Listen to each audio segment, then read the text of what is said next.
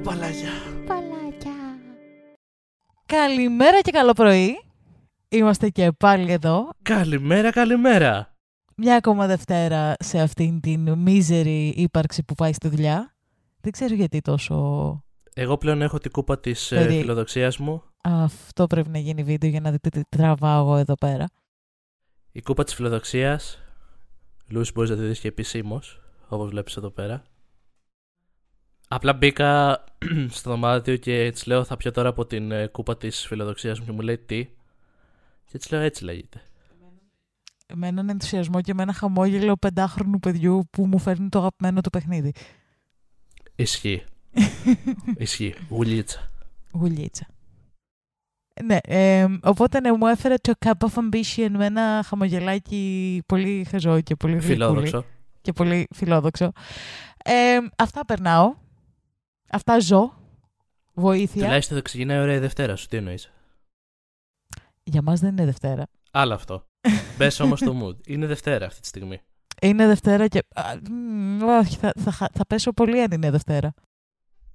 Μπες στο mood. Είναι Δευτέρα. Ε, Βασικά μπες στο mood του Ε. podcast. Είναι Δευτέρα, αλλά θα πιεις κάτι, αυτό ακούστηκε περίεργο. ποτό.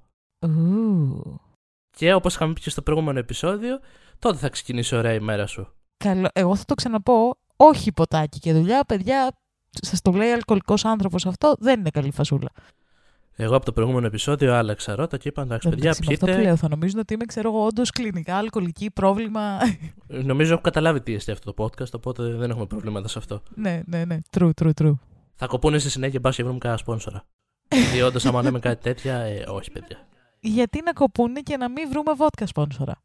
Absolute είμαι εδώ για σένα. Σέρκοβα επίσης. Για πάμε στα stories.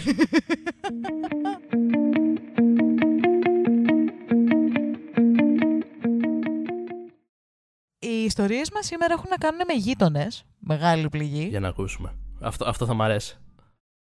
Αυτό θα σα αρέσει. Εμ, επομένως ξεκινάμε το πρώτο story; Μάλιστα, καπιτάνια.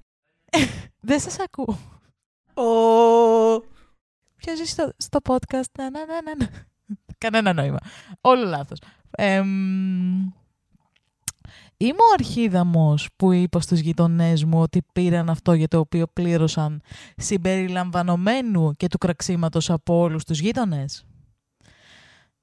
Στην περιοχή που μένω, οι εργολάβοι έχουν ξεκινήσει να αρπάζουν τα σπίτια, να τα γκρεμίζουν και να χτίζουν στα οικόπεδα πλέον καινούργια πανάκριβα σπίτια.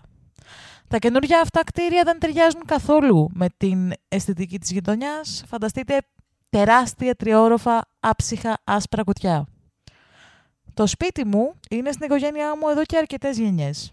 Είναι γνωστό εδώ και χρόνια για τον μεγάλο και πανέμορφο κήπο του. Τα παιδιά της γειτονιάς συχνά βοηθούν τα καλοκαίρια με τον ε, κήπο και μοιράζουμε πάντα λαχανικά στους γείτονες. Κάνουμε συνέχεια πάρτι στον κήπο και τα λοιπά. Γενικά είναι ένας μικρός θησαυρός της γειτονιάς εδώ και χρόνια. Δηλαδή ήταν ένας μικρός θησαυρός της γειτονιάς. Μέχρι τη στιγμή που οι εργολάβοι άρπαξαν το διπλανό οικόπεδο, ισοπαίδωσαν το σπίτι το οποίο είχε μέσα και στη θέση του εξύψωσαν ένα τεράστιο τερατούργημα που μπλοκάρει πλέον ένα μεγάλο μέρος του ήλιου από τον κήπο μας. Η γειτονιά μας πλέον έχει αλλάξει οριστικά. Επιπλέον αυτός ο κήπος, ο... μ; Ναι, επιπλέον αυτός ο κήπος όπως προανέφερα είναι ένας συνδετικός κήπ ένας συνδετικός κρίκος με την οικογένειά μου εδώ και χρόνια και οριακά πέρασα ένα διάστημα θρήνου μέχρι να αποδεχτώ τη νέα κατάσταση. Οι νέοι ιδιοκτήτε στο δίπλα σπίτι έχουν ήδη μετακομίσει και δεν έχουν γίνει ιδιαίτερα αποδεκτοί από τους ανθρώπους της γειτονιάς. Αρχικά τους απέφευγα όσο μπορούσα εκτός από καμιά χαιρετούρα, ένα νεύμα, χάρη ευγενίας και πέρα από αυτό δεν, είχα, δεν είχαμε σχέσεις. Είναι ένα ζευγάρι στα 20 του, είναι ένα, ένα νέο ζευγάρι στα 20 του. Τελικά, ωστόσο, ήρθαμε πρόσωπο με πρόσωπο σε κάποια φάση και η κοπέλα με ρώτησε αν θα μπορούσαμε να τα πούμε λίγο. Είπε ότι ένιωθαν πως έκαναν κάτι λάθος όταν μετακόμισαν, ενδεχομένως δεν μάζευαν τους κάδους τους, δεν ε, έκαναν πολύ φασαρία ή κάτι παρόμοιο. Τέλος πάντων, επειδή οι άνθρωποι δεν ήταν καθόλου φιλικοί μαζί τους και δεν καταλάβαιναν το γιατί. Ο τύπος είπε πως η όλη κατάσταση, η όλη στάση γενικά της γειτονιάς τους έκανε εντύπωση, καθώς θεωρούσε και είχε ενημερωθεί και από τον. Real uh, και, και την έχω μεταφράσει στην ιστορία. Α, τώρα είσαι μόνος αυτό. Εσύ κάνεις μετά τη μετάφραση. Εσύ ξέρεις τα αγγλικά. Ε, αχ. Πώς το λέμε αυτό στα ελληνικά. Από τον uh, Μεσίτη. Είχε μάθει από τον Μεσίτη ότι είναι μια καλή γειτονιά και κρίνοντας από την τιμή του σπιτιού και ο ίδιος περίμενε μια καλή γειτονιά και περίμενε πιο φιλικούς γείτονες σίγουρα. Ρώτησα αν είχαν κάνει κάποια έρευνα για την περιοχή και μου απάντησαν πως δεν, είχαν, δεν ήξεραν κάτι για τη γειτονιά, δεν είχαν κάνει κάποια έρευνα. Μετακόμασαν πρόσφατα από την Καλιφόρνια, επομένως δεν ήξεραν και πάρα πολλά για την περιοχή. Και τους είπα ότι μήπως αυτό είναι το λάθος σας. Δεν καταλάβαιναν τι εννοούσα, οπότε ρώτησα αν είχαν κοιτάξει ποτέ την αυλή μας. Απάντησαν καταφατικά και μου είπαν ότι, πιστε, ότι τους άρεσε ο κήπος μου και ότι είναι χαριτωμένος. Απάντησα πως ναι, ο χαριτωμένος αυτός κήπος τώρα έχει περίπου το μισό φως από ό,τι είχε πριν, το μισό ηλιακό φως από ό,τι είχε πριν. Και πριν χτιστεί το σπίτι σας, αυτό, το, αυτός ο κήπος, ο χαριτωμένος κήπος, ήταν ένας θησαυρός της γειτονιάς. Ο τύπος ήταν σε φάση, ε, ναι, δεν φταίμε εμείς που, έφτα... που έφτιαξε τον κήπο σου σε εκείνο το σημείο. Και εγώ αποκρίθηκα εκνευρισμένη πως πήρατε αυτό για το οποίο πληρώσατε. Δώσατε 2 εκατομμύρια δολάρια για ένα σπίτι που μισούν όλοι στη γειτονιά. Ελπίζω να είστε game αυτό και να άξιζε τον κόπο. Τους ευχήθηκα και μια καλημέρα και έφυγα. Όταν είπα σε μια άλλη γειτόνισσα την όλη στη χομηθεία, μου είπε ότι νιώθει λίγο άσχημα για το ζευγάρι, καθώς μετακόμισαν εδώ χωρίς να ξέρουν την κατάσταση. Και δεν είναι ακριβώς δικό τους λάθος. Είμαι λοιπόν η αρχίδαμος που τους είπα ότι πήραν αυτό που πλήρωσαν. Γουλίτσα πρώτα. Με βάση την τελευταία της απάντηση είναι 50-50 για μένα. Mm. Δηλαδή, έχει τώρα νέους γείτονες ε, που έχουν μεταγωμίσει πρόσφατα στην περιοχη Ε,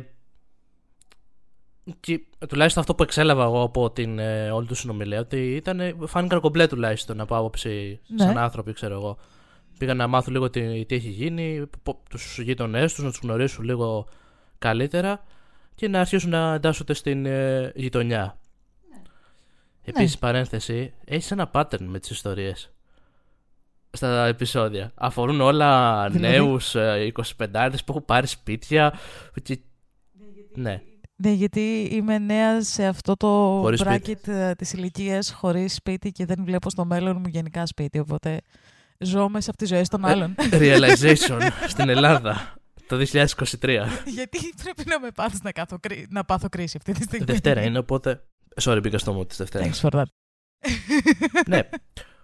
Οπότε αρχικά ε, η ίδια η φίλη μας ήταν ε, όντως επιθετική απέναντί τους. Ε, Ανεξαρτήτως τώρα το ότι έκτισαν ένα σπίτι 2 εκατομμυρίων, αυτό. Δεν το έκτισαν ε, αυτοί. προσωπικά, εγώ δεν θα, δεν θα κοιτούσα τη τιμή. Έχουν 2 εκατομμύρια, το κτίσανε, καλά κάνουν. Δεν το έκτισαν, το αγόρασαν. Τύπου... Το αγόρασαν. Ναι. ναι, το χτίσαν, το αγόρασαν. Αυτό είναι δικό τους θέμα τώρα. Δεν μπορώ να κρίνω επειδή είχαν 2 εκατομμύρια. Θα τους πω γιατί πήρατε σπίτι 2 εκατομμύρια. Επίσης τώρα, όντως, μπορεί να μην κοίταξαν οι άνθρωποι πώς ήταν η γειτονιά. σω αυτό είναι ένα φάουλο, να το πούμε ότι. Ναι. Με την έννοια ότι όταν πας να μετακομίσεις κάπου, θεωρητικά κοιτάς λίγο τη γειτονιά, να δεις πώς είναι γενικότερα η περιοχή. Ε, κάνεις μια έρευνα γενικότερα το πρωτού πας να ζεις κάπου αλλού. Ναι, ισχύει. Από εκεί και πέρα τώρα, ε, αν είναι να θέσω κάποιο λίγο αρχίδαμο, θα τη θέσω αυτήν που μας πει την ιστορία με βάση λίγο την απάντησή της και την επιθετικότητα που έδειξε. Θα μπορούσε να ήταν πιο μαλακή απέναντι στους πει να τους χαιρετήσει, να τους καλωσορίσει και αν ήθελε όντως να εκφράσει τη δυσαρέσκειά της, θα της έλεγε ότι ναι, είχαμε αυτό το κήπο που λέτε και εσείς λίγο τα λοιπά. Απλά τώρα και με λίγο το σπίτι σας έχει. δεν βλέπει τόσο φως τα λοιπά. Γενικά αυτό που λέει το Reddit και συμφωνώ είναι ότι δεν φταίνε οι γείτονες που δεν φταίνε όντως γιατί αυτοί αγόρασαν ένα σπίτι. Φταίει η κατάσταση. Ε, δηλαδή το ότι. Πώς λέμε το gentrification στα ελληνικά γάμο το. Εξευγενισμός. Το ότι αυτή τη στιγμή γίνεται ένας σε εισαγωγικά εξευγενισμός σε αυτή τη γειτονιά. Από το πουθενά παίρνουν σπίτια, κτίρια κτλ. Τα διαλύουν και χτίζουν μέσα κουτιά τα οποία δεν έχουν καμία ψυχή, καμία έκθεση κτλ. Συμβαίνει αρκετά συχνά. Συμβαίνει στην Αμερική πολύ. Αυτή η ιστορία είναι από Αμερική. Ε, και όχι μόνο δηλαδή. Αυτό που π.χ. πάει να γίνει τώρα στο, στα εξάρχεια με το μετρό είναι. Πλέον πια απλά νομίζω ότι ένας γενικότερα αντίστοιχος όταν ε, εξευγενισμός. θέλουν να κτίσουν πράγματα ε, σε μια πόλη, σε μια περιοχή, απλά τους νοιάζει το θέλω να το χτίσω. Δεν τους νοιάζει το υπόλοιπο κομμάτι. Όχι. Δηλαδή, πώς θα είναι η περιοχή μετά από αυτό, τι αντίκτυπο Ναι, θα αυτό, έχει, αυτό θέλω πώς να σου πω. μπορούμε να τη διαμορφώσουμε για να είναι αρεστή και ωραία σε όλους και να ε, έχει Όταν- κάτι να δώσει όταν- πέρα από το ένα κτίσμα, ένα τοίχο. Είναι αυτό που λένε στα αγγλικά, αυτό προσπαθώ να πω. Το gentrification στα ελληνικά νομίζω η αντίστοιχη λέξη είναι ο εξευγενισμός κάπως. Πάνε και παίρνουν, Μαθαίνετε και λέξεις σε αυτό το podcast. Τι άλλο θέλετε πια. παίρνουν ουσιαστικά σπίτια από φτωχές γειτονιές συνήθως, από πιο απλές γειτονιές, τα διαλύουν, τα ισοπεδώνουν και χτίζουν κουτιά. Για πανάκριβα κουτιά για να πάνε να μείνουν μέσα πιο affluent, πιο πλούσιοι άνθρωποι. Εμ, Για να το πω κι εγώ αυτό το κομμάτι, για βασικά να θέσω ένα παράδειγμα στην περιοχή που ήμουν παλιά πριν μετακομίσω στην Είχα και Αθήνα. εγώ τέτοιο παράδειγμα. Αλλά πέστε, θα πω κι εγώ. Ε, είχαμε μια μικρή γειτονιά που είχε ε, τρία-τέσσερα σπίτια και άρχισε να χτίζονται και γενικότερα γύρω-γύρω να κάνουν ένα μικρό κύκλο, να το θέσω έτσι, μια μικρή γειτονιά. Όλα παρόμοιο στυλ τα σπίτια, αλλά όταν άρχισαν να χτίζονται και τα υπόλοιπα, ε, ουσιαστικά ισοπεδώθηκε, ας το πούμε, και η παιδική χαρά που υπήρχε στην περιοχή. Υπήρχε πράσινο, υπήρχαν, λόγω- υπήρχαν τα παιδιά να παίζουν. Οπότε όλο αυτό χάθηκε μέσα σε αυτά τα κτίσματα. Και περάσανε χρόνια, όταν εγώ έφυγα πλέον και πηγαίνω απλά σπανίως στην περιοχή για δουλειές ή οτιδήποτε, που έμαθα ότι ε, οι έγκυοι των σπιτιών για, για τα παιδιά τους και με παράπονα των παιδιών τους μιλήσαν και μετά ξανακτίστηκε λίγο πράσινο, λίγο παιδική χαρά, ναι, λίγο ναι. να είναι ωραίο το μέρος, να μην είναι απλά ένα τσιμέντο, να το πω έτσι.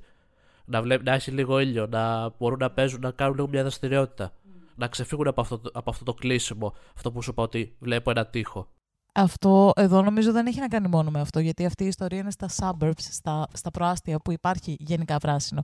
Ε, η ιστορία αυτή είναι το ότι, ρε παιδάκι μου, ε, παίρνουν γειτονιές, όχι φτωχογειτονιέ απαραίτητα, πιο παλιές ωστόσο γειτονιές, πιο low income, πιο μ, μέση τάξη και κάτω ε, και τις διαλύουν επειδή είναι πιο φτηνά τα οικόπεδα από εκεί και τις ε, χτίζουν τα άσπρα κουτιά, τις κάνουν πλούσιοι γειτονιές και μετά αυτό επηρεάζει και όλη τη γειτονιά από άποψη ότι όταν αρχίζουν και χτίζονται στη γειτονιά σου σπίτια 2 εκατομμυρίων, αρχίζει και ανεβαίνει η αξία της γειτονιάς σου, που σημαίνει ότι αρχίζουν και ανεβαίνουν οι φόροι. Επιτέλους θα πω τη φράση όλα στο βωμό του χρήματος.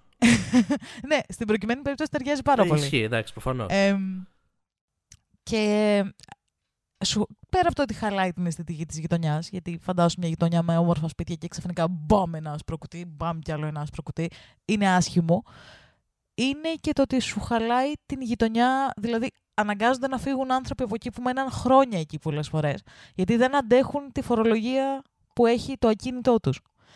Ε, αυτό, αυτός είναι ο εξευγενισμός ουσιαστικά, ότι πετάς κόσμο ουσιαστικά σταδιακά, πολύ σταδιακά, από τα σπίτια του, χωρίς να το κάνεις επίσημα, αλλά το κάνεις με αυτόν τον τρόπο. Απλά στην προκειμένη περίπτωση, εμένα όλο αυτό το concept, ναι, το, το καταλαβαίνω. Επομένως καταλαβαίνω... Συμφωνώ απολύτως πάνω σε αυτό και sorry που σε διακόπτω, αλλά νομίζω ότι η τύπισσα έμεινε περισσότερο στο γεγονός ότι.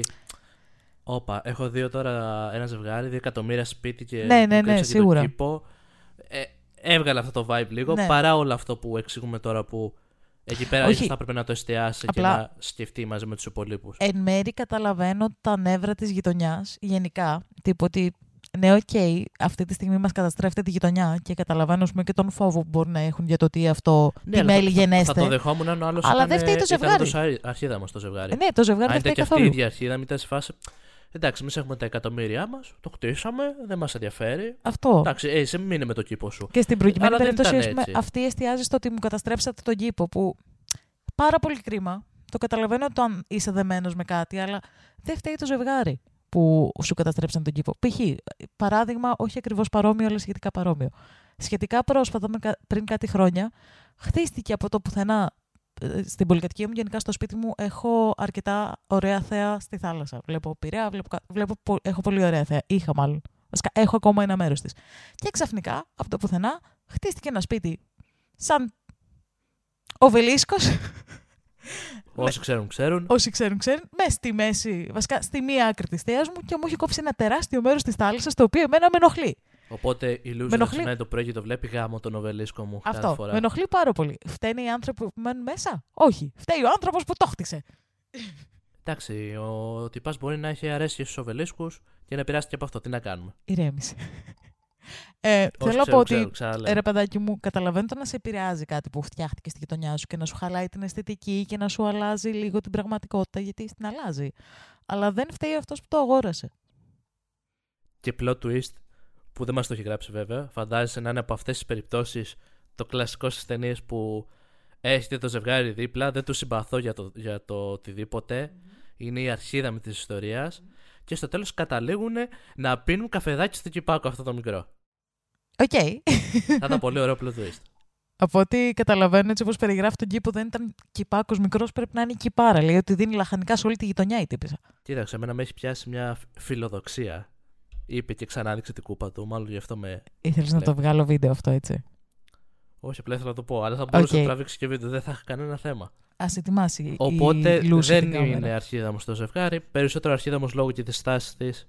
Ήταν Ε, η τύπησα. Εντελώς έκανε λίγο αρχίδαμος μια λόγω της επίθεση, ας τάση το πούμε, της σε αυτούς. είναι η τύπησα. Ε, Σου λέω, καταλαβαίνω απόλυτα τον φόβο για το gentrification και τα λοιπά, για, την, για τον εξευγενισμό μιας γειτονιάς. Μου αρέσει που έχεις κάνει μετάφραση και μισέ λέξει είναι όντω- έχουν μείνει στα αγγλικά. Ναι, γιατί το κεφα... κάποια πράγματα δεν ξέρω αν ακούγεται πολύ pretentious. δεν ξέρω αν ακούγεται πολύ. μ, Και είχε έρθει με Αφή- χαρά. Καλά, αυτή τη φορά έχω κάνει μετάφραση. Δεν ξέρω αν ακούγεται πολύ αφιψηλού, αλλά κάποια concept, κάποια πράγματα τα σκέφτομαι στα αγγλικά. Και το κεφάλι μου δεν του είναι εύκολο να κάνει τη μετάφραση. Π.χ. το gentrification που το λέω συνέχεια. Το concept μου έρχεται πρώτα στα αγγλικά. Πρέπει να προσπαθήσω για να σκεφτώ εξευγενισμός. Είναι πρόβλημα αυτό. Δεν, τα, τα ελληνικά μου. Λούση, καλημέρα. Gentrification, yes, yes, of course. Gentrification, my darling. τι, τι, ε, τίποτα, καλημέρα. Καλημέρα. Πάμε στην επόμενη ιστορία. Πάμε στην επόμενη ιστορία.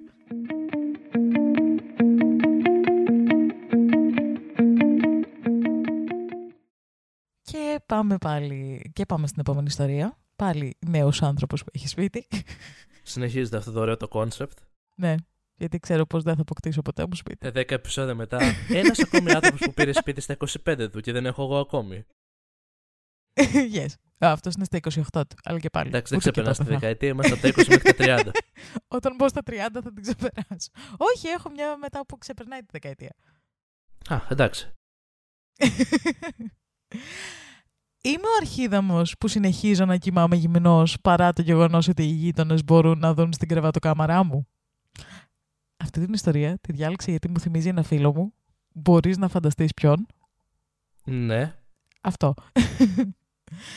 λοιπόν, είμαι άντρας, 28 ετών και μένω στο σπίτι μου εδώ και μερικά χρόνια. Ένας από τους κύριους λόγους που επέλεξα αυτό το μέρος ήταν επειδή η κρεβατοκάμαρά μου είναι στραμμένη προς τα ανατολικά, επιτρέποντάς μου έτσι να ξυπνήσω με το πρωινό φως του ηλίου. Τα περισσότερα πρωινά ξυπνάω χω- πριν καν χτυπήσει το ξυπνητήρι μου, μόνο και μόνο επειδή το φως του ηλίου περνάει από το παράθυρο και με ξυπνάει.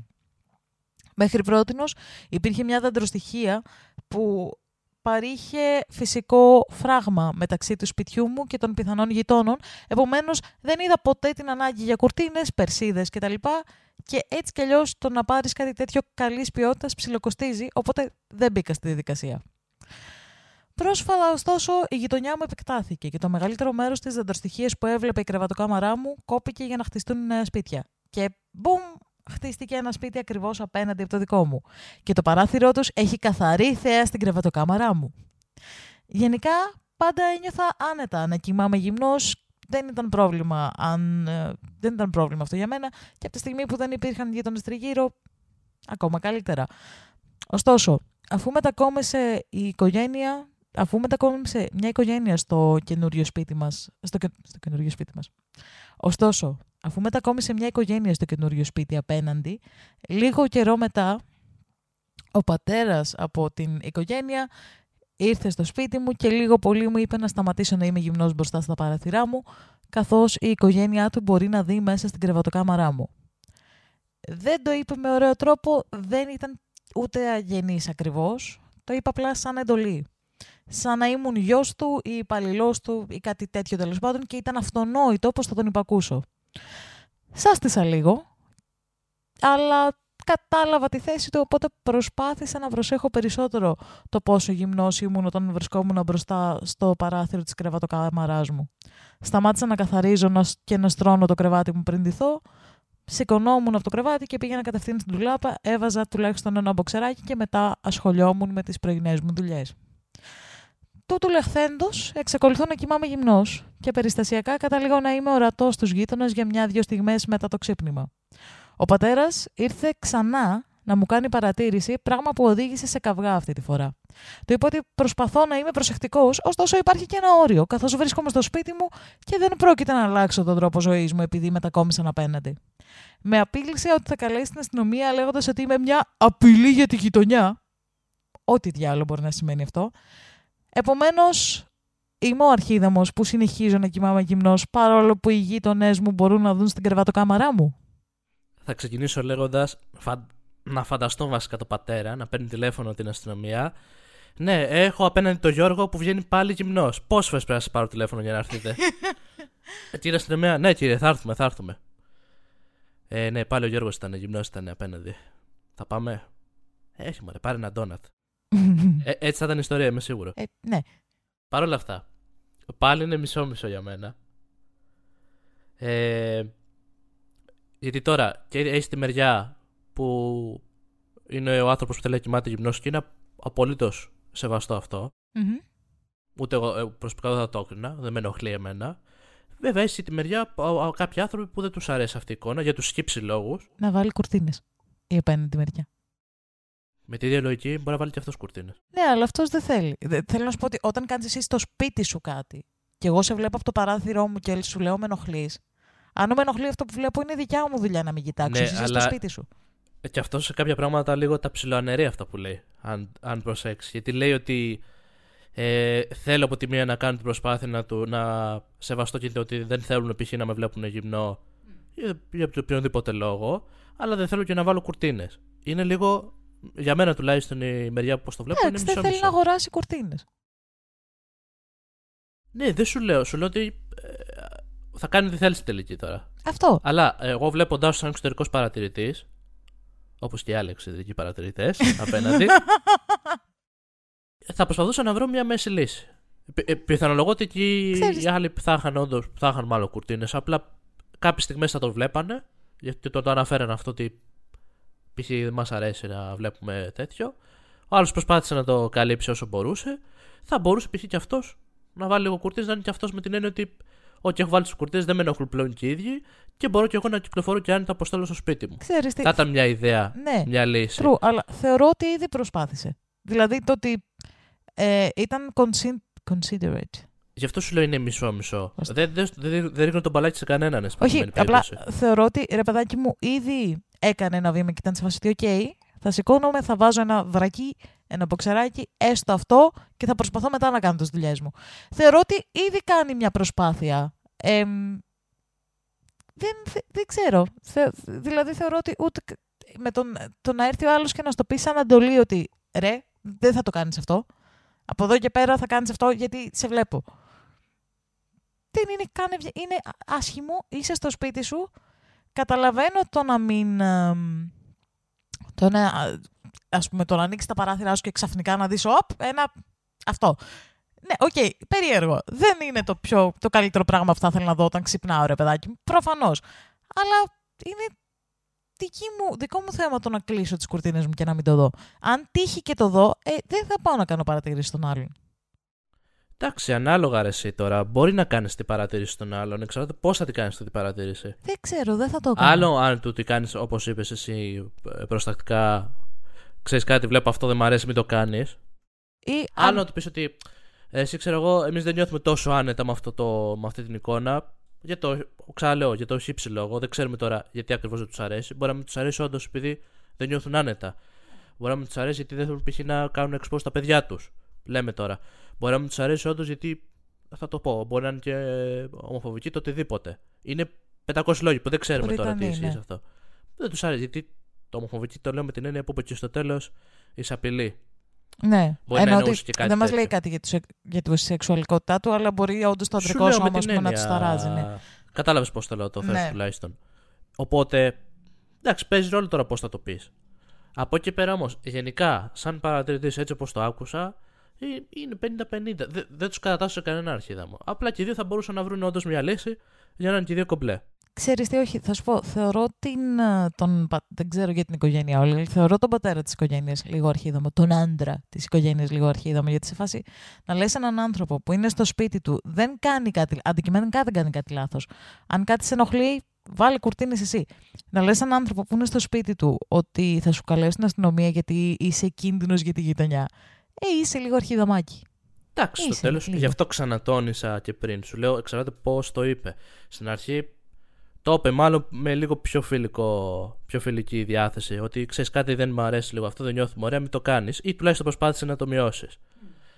Ε, στο τέλος εντάξει. Αν που του το είπε έτσι, είναι λίγο. είναι αρχίδαμος. Οκ. Όχι, από ό,τι λέει και στην αρχή δεν το είπε με φιλική διάθεση, το είπε σαν εντολή. Του είπε αυτό θα κάνεις. Του είπε, ξέρω εγώ, ότι θα μαζευτείς.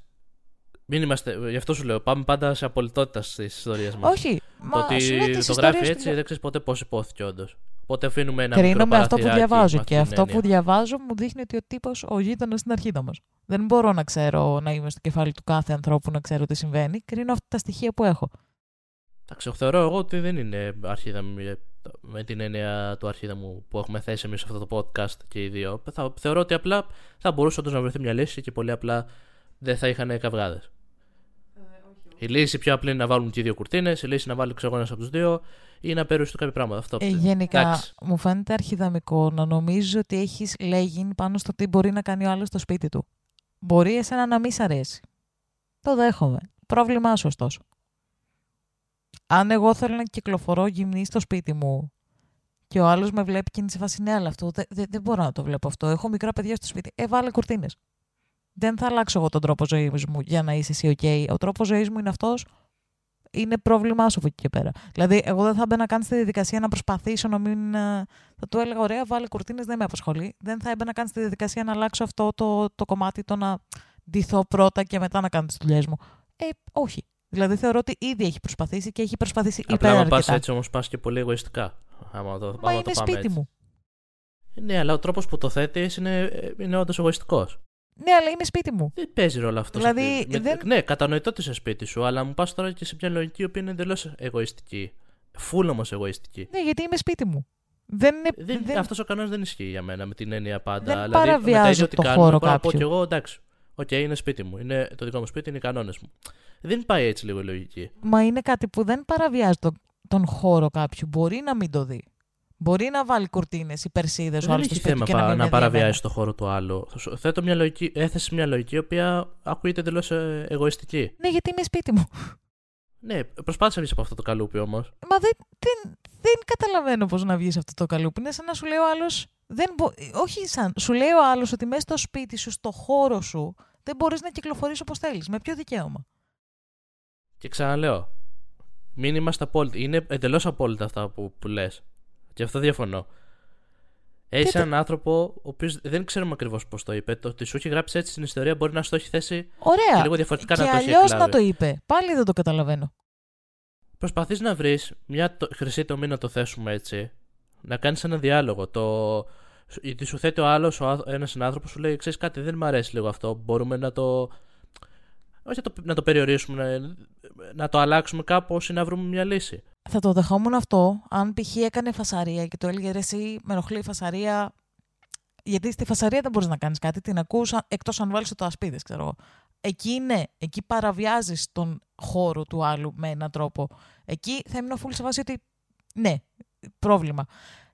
Στο πώς θα κυκλοφορώ στο σπίτι μου, όχι, δεν μπορώ να το καταλάβω καθόλου. Δηλαδή και με τον πιο ευγενικό τρόπο να ερχόταν κάποιος να μου το πει, να, μου, να ερχόταν ένας γείτονάς μου πολύ συμπαθής και να ήταν σε φάση, «Ρε, εσύ βλέπω αυτό και κάπως αισθάνομαι άβολα. Θα 'μουν σε φάση, οκ, το καταλαβαίνω. Είναι ο χώρος μου, ωστόσο. Εγώ αισθάνομαι καλά να κυκλοφορώ έτσι στο χώρο μου. Αν αυτό σε ενοχλεί, υπάρχουν ένα-δύο-τρία πράγματα που μπορείς να κάνεις για να μην το βλέπεις αυτό που σε ενοχλεί. Υπάρχουν κουρτίνες, υπάρχουν περσίδες, υπάρχουν πολλά πράγματα που μπορείς να κάνεις για να μην το βλέπεις αυτό. Μπορεί να το θέσει κι άλλος όμως έτσι. Γι' αυτό σου Ναι, λέω καλός αλλά- ή κακός, όταν είσαι σε μια. Ε, σε ένας κόμπλεξ ε, συγκροτημάτων, σπιτιών κτλ. Καλός ή κακός είναι σαν να ζεις σε μια μικρή κοινωνία. Αν με Άρα ενοχλούσε- προσπαθείς λίγο, όχι να ικανοποιήσεις εισαγωγικά όλους, Αλλά είναι σαν να ζεις πολλά άτομα μαζί, θεωρητικά. Αν με ενοχλούσε κάτι που έβλεπα στο σπίτι του γείτονά μου, θα έβαζα απλά κουρτίνες και δεν θα το έκανα καν θέμα. Εκτός αν έβλεπα κάτι επικίνδυνο, ξέρω εγώ, αν τον έβλεπα να βαράει το σκύλο του, τη γυναίκα του, αν έβλεπα κάτι τέτοιο, προφανώς και θα επενέβαινα. Οτιδήποτε άλλο δεν με αφορά. Κουρτίνες και δεν είναι δικό μου θέμα. Εντάξει, θεωρώ ότι είσαι πολύ. Είναι όντως εγωιστικό, εγώ το θεωρώ αυτό. Μα είναι στο σπίτι. Δεν είναι εγωιστικό το να θες να κυκλοφορήσει όπως θέλεις στο σπίτι σου.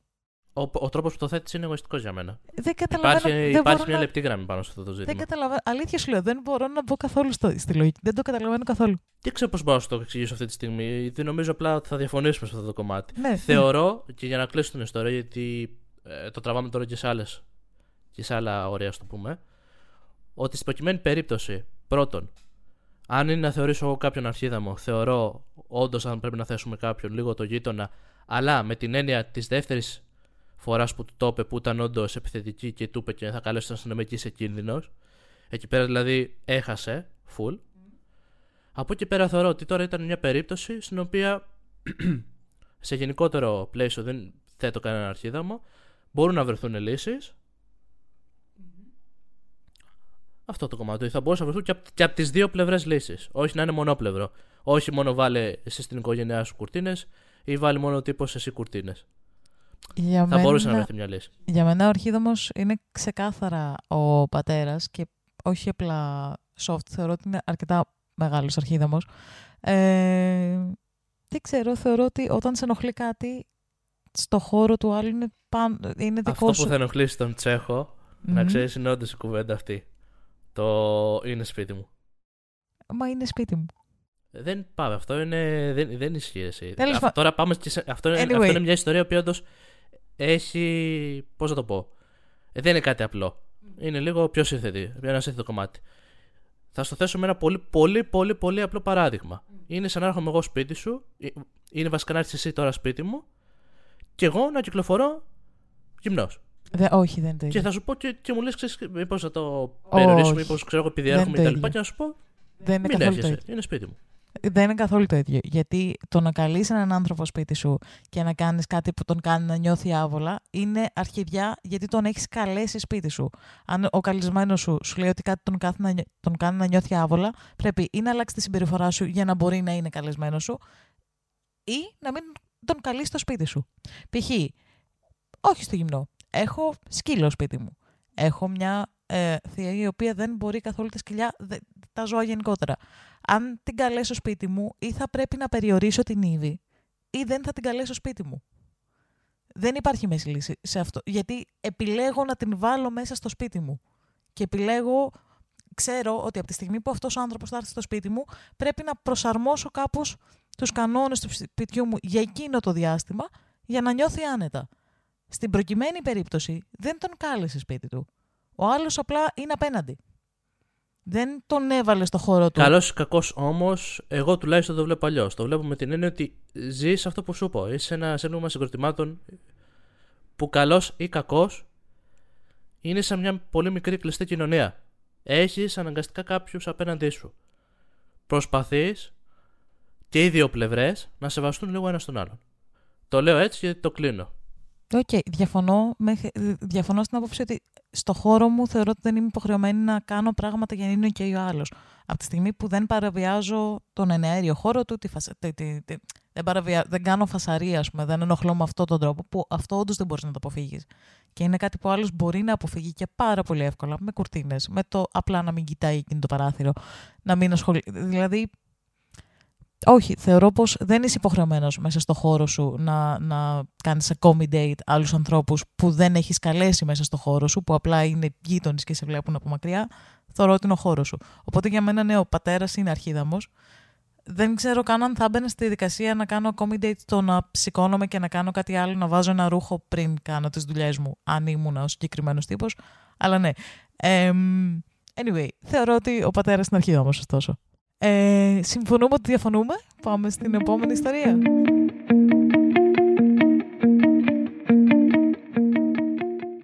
Και η επόμενη ιστορία λοιπόν είναι η εξής. Είμαι ο αρχίδαμος που κάλεσα την αστυνομία στους γείτονές μου επειδή πήραν ένα δέμα από την πόρτα μου. Δεν είπαμε ποτέ το verdict στην προηγούμενη ιστορία. Από το Δεν Reddit. υπάρχει, βέβαια, αφού όχι, διαφωνούμε σε όχι, αυτό. από το Reddit. Συμφωνήσω μαζί μου το Reddit. Εντάξει. Αυτό δεν σημαίνει ότι θα πρέπει να συμφωνήσω κι εγώ. Ε, το ξέρω. Λέω και κάνω. Απλά δεν το. Γενικά λέω να τα αναφέρω. Η πλειοψηφία δεν έχει πάντα δίκιο, να το ξέρεις αυτό. Δεν το είπα γι' αυτό. Απλά λέω ότι πρέπει να τα... θεωρώ ότι καλό είναι να τα αναφέρουμε. Εντάξει, ναι. Ούτε σημαίνει ότι αποκλειστικά επειδή το λέω εγώ και διαφωνώ ότι πρέπει να έχω εγώ δίκιο. Είναι ένα grey story. Το ξέρω. Όχι, όχι. Μα δεν το λέω γι' αυτό. Δεν το είπα για να πω. «Ω, Το Reddit συμφωνεί μαζί μου. ε, Δεν, δεν, δεν, έχεις το δικό. Δεν το λέω γι' αυτό. Το λέω από την άποψη ότι όντως θα ήταν καλή φάση να το αναφέρουμε, θεωρώ.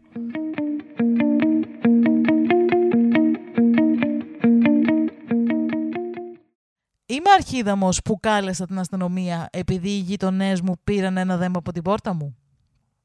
Εγώ, 38 χρονών γυναίκα, μένω μόνη μου στο σπίτι που μεγάλωσα. Μου το άφησε η μητέρα μου αφού πέθανε πριν από 10 χρόνια. Τουλάχιστον δεν αγόρασε αυτή. Και Τα είναι έχει 30 έτοιμα. Και είναι 38. Επίσης έχασε τη μανούλα της. Που Μπορεί να γίνω πολύ κακός σε αυτό. Κάτι χάρης, κάτι κερδίζεις. Όχι, ήταν απέσιο αυτό. ήταν απέσιο αυτό. No! Πάω την ιστορία από την αρχή γιατί παίζει να έχετε χαθεί κάποιοι. Οπότε, εγώ, γυναίκα 38 χρονών, μένω μόνη μου Κάποιος στο άλλος χάθηκε. Συγγνώμη, σκάω. Όχι. Είσαι απαράδεκτος. Είσαι τέρας. Εγώ Dark humor, κύριε και κυρίες. Dark humor. δεν θα πω ποτέ ρε την ιστορία. πάμε, πάμε, πάμε. Θα διακόψεις πάλι να συνεχίσω. Κοίταξε, αν μου δώσεις πάσα πάλι για κάτι μακάβριο αστείο, θα, θα το διακόψω. Αλλά συνέχισε. Εγώ, γυναίκα 38 χρονών, μένω μόνη μου στο σπίτι που μεγάλωσα. Μου το άφησε η μητέρα μου αφού πέθανε. αφού πέθανε. Έλα, τώρα, τώρα, τώρα σου γάμισα την ιστορία, πάει. θα πάω να πει την ιστορία κάπου αλλού. Καλά, πέθανε, μιλάμε. Άσε, άσε και τσάψε στο είναι, σπίτι. είναι τόσο απαράδεκτο το ότι γελάω με αυτό, Χριστέ μου. Συγγνώμη. Συγγνώμη, original poster. που δεν θα ακούσεις ποτέ αυτό το podcast. Εγώ Και θα σου στείλει κανένα δέμα. Πρόσεχε. είναι όλο λάθος. Εγώ, γυναίκα 38 χρονών, μένω μόνη μου στο σπίτι που μεγάλωσα. Μου το άφησε η μητέρα μου αφού πέθανε πριν από 10 χρόνια. Πριν περίπου 4 χρόνια, ένα ζευγάρι στην ηλικία μου περίπου μετακόμισε στην διπλανή πόρτα και από την αρχή δεν τα πηγαίνουμε και πολύ καλά. Έχουμε διαπληκτιστεί αρκετές φορές για διάφορα θέματα. Έχω τρεις γάτες που μερικές φορές τις αφήνω έξω στην αυλή μου. Οι γείτονές μου έχουν ένα σκύλο που πηδούσε τον 1,5 μέτρο φράχτη που χώριζε τις αυλές μας για να κυνηγάει τις γάτες μου. Είπα στους γείτονές μου πως αν έπιανα ξανά το σκύλο τους να το κάνει, θα φώναζα την αστυνομία και εκείνοι είχαν το θράσος να με ρωτήσουν αν θα ήμουν πρόθυμη να μοιραστώ το κόστος ενός ψηλότερου φράχτη αντί, λέω εγώ τώρα, να εκπαιδεύσουν το σκύλο τους να μην πηδάει το φράχτη. Προφανώς και αρνήθηκα, καθώς δεν ήμουν εγώ αυτή που δημιουργήσε το πρόβλημα και ούτως ή άλλως ο φράχτης είναι τεχνικά στη δική τους πλευρά. Κατέληξαν απλά να βάλουν ένα ψηλότερο φράχτη μόνοι τους. Έπειτα μου ζήτησαν να μοιραστώ το κόστος για το κόψιμο ενός δέντρου που βρισκόταν στην ιδιοκτησία τους. Είχε μολυνθεί από κάποιο ζωήφιο που σκότωσε. που τέλος πάντων ξέρανε σκότωσε το δέντρο και τα νεκρά μέλη, όπως μεγάλα ξερά κλαδιά, έπεφταν γύρω-γύρω, κυρίως στην αυλή τους. Ζήτησαν από το Δήμο να έρθει να κάνει μια εκτίμηση για το συγκεκριμένο δέντρο και ο τύπος που ήρθε ο εκτιμητής τους είπε ότι το δέντρο ε, ένα μέρος του δέντρου βρισκόταν στην ιδιοκτησία μου, περίπου το 10 με 15%. Τους είπα ότι δεν με αφορά, το δέντρο είναι δικό τους και αν θέλουν να το κόψουν θα πρέπει να το πληρώσουν μόνοι τους γιατί δεν έχω κάποιο πρόβλημα με αυτό. Όπως προείπα και όπως καταλαβαίνετε, δεν είμαστε φίλοι. Κάνουν επίση μερικές φορές κάποια πάρτι, τα οποία κρατάνε μέχρι αργά το βράδυ και συνήθως συμπεριλαμβάνουν φωτιές και δυνατή μουσική και έχω αναγκαστεί να καλέσω την αστυνομία. Αυτή τη στιγμή βρίσκομαι εκτός πόλης για επίσκεψη στην οικογένειά μου για μερικές εβδομάδες. Έχω μια φίλη που έρχεται καθημερινά για να δει τις γάτες μου και ελέγχει την αλληλογραφία για αλληλογραφία και για πακέτα επίσης. Έχω κάποια φάρμακα τα οποία παραδίδονται στο σπίτι μου περιοδικά για τις γάτες μου. Ήρθε μια ειδοποίηση στο κινητό μου τις προάλλες ότι παραδόθηκαν κάποια πακέτα, οπότε έστειλα μήνυμα, μήνυμα στη φίλη μου να τα παραλάβει όταν μπορέσει. Πριν προλάβει, ωστόσο, έλαβα μια ειδοποίηση για την κάμερα που έχω στην πόρτα μου. Άνοιξα τη ζωντανή ροή και είδα τον γείτονά μου στην είσοδο του σπιτιού μου. Τον ρώτησα τι έκανε και μου είπε ότι ένα πακέτο τους παραδόθηκε στο σπίτι μου κατά λάθος και ότι απλά ήρθε να το πάρει. Του είπα να φύγει από την αυλή μου και ότι θα, το θα του έφερνε το πακέτο, μου, το πακέτο του η φίλη μου όταν έρθει. Μου απάντησε ότι δεν πρόκειται να περιμένει και προσπάθησε να φύγει. Του είπα ότι αν πάρει το πακέτο από τη βεράντα μου θα καλέσω την αστυνομία. Έσπρωξε το πακέτο μπροστά στην κάμερα, δείχνοντάς μου το βάουτσερ και είπε με ένταση: Αυτό είναι το όνομά μου και η διεύθυνσή μου. Παίρνω το πακέτο μου. Και μετά απομακρύνθηκε. Αναγκάστηκα λοιπόν να καλέσω την αστυνομία. Και τους είπα ότι μου έκλεψε ένα πακέτο, ένα δέμα και έχω απόδειξη σε βίντεο. Είπαν ότι θα το ερευνήσουν. Όταν η φίλη μου έφτασε εκεί λίγο αργότερα, η αστυνομία μιλούσε με τους γείτονές μου. Εκείνη πήγε να δει τις γάτες μου κανονικά και όταν έφυγε η αστυνομία δεν ήταν πια εκεί. Ο γείτονας της φώναξε και τη ζήτησε να μου πει ότι είμαι τεράστιος αρχίδαμος και, ότι πρέπει να και ότι πρέπει να βγάλω την αστυνομία από το speed dial, από την ταχεία κλίση μου, και να την αφήσω να ασχοληθεί και με πιο σημαντικά πράγματα, αντί να τη χρησιμοποιώ ως προσωπική μου υπηρεσία προ... επίλυσης προβλημάτων. Είμαι ο αρχίδαμος λοιπόν σε αυτή την ιστορία. Αυτό είναι μια ιστορία που είναι λίγο πιο ξεκάθαρη. με βάση όλα τα συμβάντα που άκουσα, δεν είναι αρχίδαμος. OK. Okay. Ε, δεν είναι αρχίδαμος η τύπισσα. Είναι αρχίδαμοι οι γείτονες. OK. Okay. Το λέω με, με, με συμπυκνωμένα όλα τα συμβάντα που άκουσα. Okay. Γιατί εντάξει, όταν έχεις τώρα έναν γείτονα και έχουν συμβεί πολλά περιστατικά, ε, προφανώς φτάνεις και σε ένα σημείο να ανακτήσει. Ίσως διαφωνώ λίγο με το γεγονός ότι για το πακέτο τώρα κάλεσε την αστυνομία. Mm-hmm. Ε, ενώ πιο πριν ε, την έχει καλέσει για πιο, ακόμη πιο σοβαρά ζητήματα, όπω είναι τα πάρτι φωτιές και κάτι τέτοιο που άκουσα. Ε, όταν λέμε φωτιές, ίσως το δω μεταφράζω σωστά. Λέει bonfires, τα οποία συνήθως είναι μια ελεγχόμενη φωτιά στην αυλή. Δεν είναι κάτι επικίνδυνο δηλαδή. Και πάλι, σαν, ε, σαν concept, λογική, το θεωρώ λίγο πιο σοβαρό το να φωνάξεις όντως άμα κάνουν συνεχόμενα πάρτι. Ε, δεν λέει συνεχόμενα. Λέει ότι έχουν, κάνουν κάποιες φορές πάρτι. Από τώρα για το πακέτο. Βέβαια, πάλι και αυτό αντικρούει με το γεγονός, γιατί έχω δει και περιπτώσεις όντως που πηγαίνουν σε ιδιοκτησίες, ξένες ιδιοκτησίες στην ιδιοκτησία μμ. σου και σου παίρνουν πακέτα λέγοντάς ότι αυτό είναι δικό μου και θα το πάρω κτλ. Της έδειξε το voucher ωστόσο. Ναι, OK, okay, αλλά και πάλι θα προτείνω. Πώς θα το πω. Ε, εγώ θα το έλεγα εκεί. Δηλαδή, mm. ότι okay, μου έδειξε το voucher, δεν το συνεχίζω παραπάνω. Και τελειώνει εκεί το κομμάτι αυτό. Mm. Δεν, δεν θα καλούσα τώρα να αστυνομία για όλο αυτό το. Ναι, ναι, ναι. Για το πακέτο.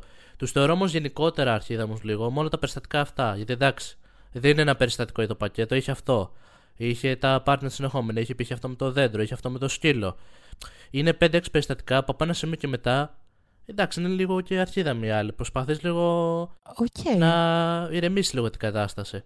Θεωρώ ότι θα διαφωνήσω και. είναι το επεισόδιο των διαφωνιών σήμερα. Θα σου πω. Ε, δεν μου φαίνεται παράλογο το να ζητήσεις από το γείτονά σου κάτι που το χρησιμοποιείτε και οι δύο, το, έναν φράχτη, να τον πληρώσετε εξαιμισία. Γιατί είναι κάτι που οφείλει και τους δύο σας. Δεν είσαι υποχρεωμένος, αλλά αν, ερχόταν, αν είχα μόνο κατοικία που ποτέ, ε, και ερχόταν ο γείτονά μου και μου λέγε εσύ, θες να βάλουμε μαζί το φράχτη; Θα μου ε, όχι, δεν θα το έκανα θέμα ωστόσο. Δεν θα το θεωρούσα θράσος το να μου ζητήσει κάτι τέτοιο. Ναι, αλλά νομίζω ότι όμως το κάνανε με τη λογική ότι ο σκύλος τους κυνηγάει τις γάτες. Δεν νομίζω ναι. ότι θα το έκανε αυτή θέμα αν δεν είχαν ήδη δύο-τρία περιστατικά που όντως τώρα το σκυλί κυνηγάει τα ναι. δικά της κατοικίδια.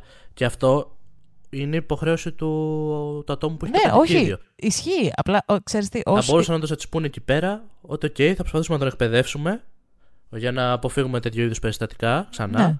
Για να είσαι και εσύ OK με τα κατοικίδια σου, ναι, αν έχουμε θέμα απλά, να μην γίνει το οτιδήποτε. Ω ιδιοκτήτης, ως ιδιοκτήτης, όχι ιδιοκτήτης, δεν μου αρέσει αυτή η λέξη, ως συγκάτοικος σατανιασμένου σκύλου που θα κάνει τα πάντα άμα δεν βρει άλλο ζώο για να παίξει μαζί του. Δεν, η δικιά μου δεν κυνηγάει τις γάτες, θέλει να παίξει με τις γάτες. Ε, ξέρω ότι θα προσπαθούσε να περάσει, δεν σου λέω ότι το δικαιολογώ, απλά θα ήμουν σε φάση, ναι, συγγνώμη, θα προσπαθήσω να την εκπαιδεύσω. Παρ' όλα αυτά, θες να βάλουμε μαζί και το φράχτη, θα το συζητούσα. Δεν θα ήταν υποχρεωμένος ο άλλος να συμφωνήσει. Θα έκανε μια ερώτηση. Αν δεν συμφωνούσε, οκ. εννοείται πως θα έβαζα μόνη μου το φράχτη, γιατί είναι ένα πρόβλημα που πρέπει να λύσω. Αν συμφωνούσε, τέλειο. Επίσης, δε, το δέντρο π.χ. που ένα μέρος του δέντρου έπεφτε στην ιδιοκτησία της. Εγώ θα πλήρωνα για το 15, το 10% που μου αναλογεί. Δεν το θεωρώ παράλογο. Όχι μισά-μισά. Θα πλήρωνα το κομμάτι Ωραία, που να, μου αναλογεί. να το θέσω κι εγώ ένα τότε. Στο πρώτο κομμάτι, π.χ. το περιστατικό με το σκύλο, Μμ. είμαι αντίθετος. Γιατί είμαι με τη λογική, εγώ σαν στράτος, ότι έχουν ένα κατοικίδιο. Είναι ευθύνη μου αυτό το κατοικίδιο. Ναι, εννοείται να μην πως γίνονται άλλα είναι ευθύνη σου. πράγματα. Απλά ο τρόπος που τέθηκε αυτό το ζήτημα, νομίζω ότι πρώτα απλά θέλανε να πάνε στη λύση. Εντάξει, πάμε με το φράχτη, δεν θα- δεν θα αλλάξουμε το κατοικίδιό μας γι' αυτό, γι' αυτό το Αυτό λόγο. δεν το ξέρεις. Και σου λέω πώς το άκουσα. Δεν, ξ- δεν το ξέρω προφανώς. Σου λέω όμως πώς μου το έπεσε η ιστορία και πώς το εξέλαβα εγώ. Ναι. Οπότε η λύση τους σε αυτή την περίπτωση ήταν να προτείνουν: Ωραία, ας βάλουμε ένα φράχτη, αλλά γιατί δεν το πληρώσουμε ε, οι μόνοι μας. Σε αυτό Μμ. συμμετέχουμε θεωρητικά και οι δύο σε αυτό το περιστατικό. Μμ. Είναι και τα κατοικίδια μας. Άρα στο πάμε μισό-μισό. Που εγώ το θεωρώ λάθος. Οκ. Ένα κομμάτι αυτό. Το δεύτερο κομμάτι με το δέντρο. Οκ, ίσως μπορώ να συμφωνήσω. Αναλόγως τώρα τι, πε- τι περίπτωση είναι, πώς είναι δομημένο λίγο ή το λοιπά το δέντρο αυτό. και τα- Αυτό, αυτό εκεί πέρα θα μπορούσα ίσως να συμφωνήσω κι εγώ. Να δω πώς ήταν η κατάσταση. Και ίσως κι εγώ ίδιος π.χ. σε μια τέτοια περίπτωση ναι, να έλεγα: Οκ, ας το μοιραστούμε για να το κόψουμε, να το κάνουμε επειδή είναι και μολυσμένο κτλ. Και, και Μμ. να είμαστε και οι δύο κομπλέ, καλυμμένοι. Αλλά πάλι μου είχε την υπόνοια ότι αυτοί προσπαθούσαν ε,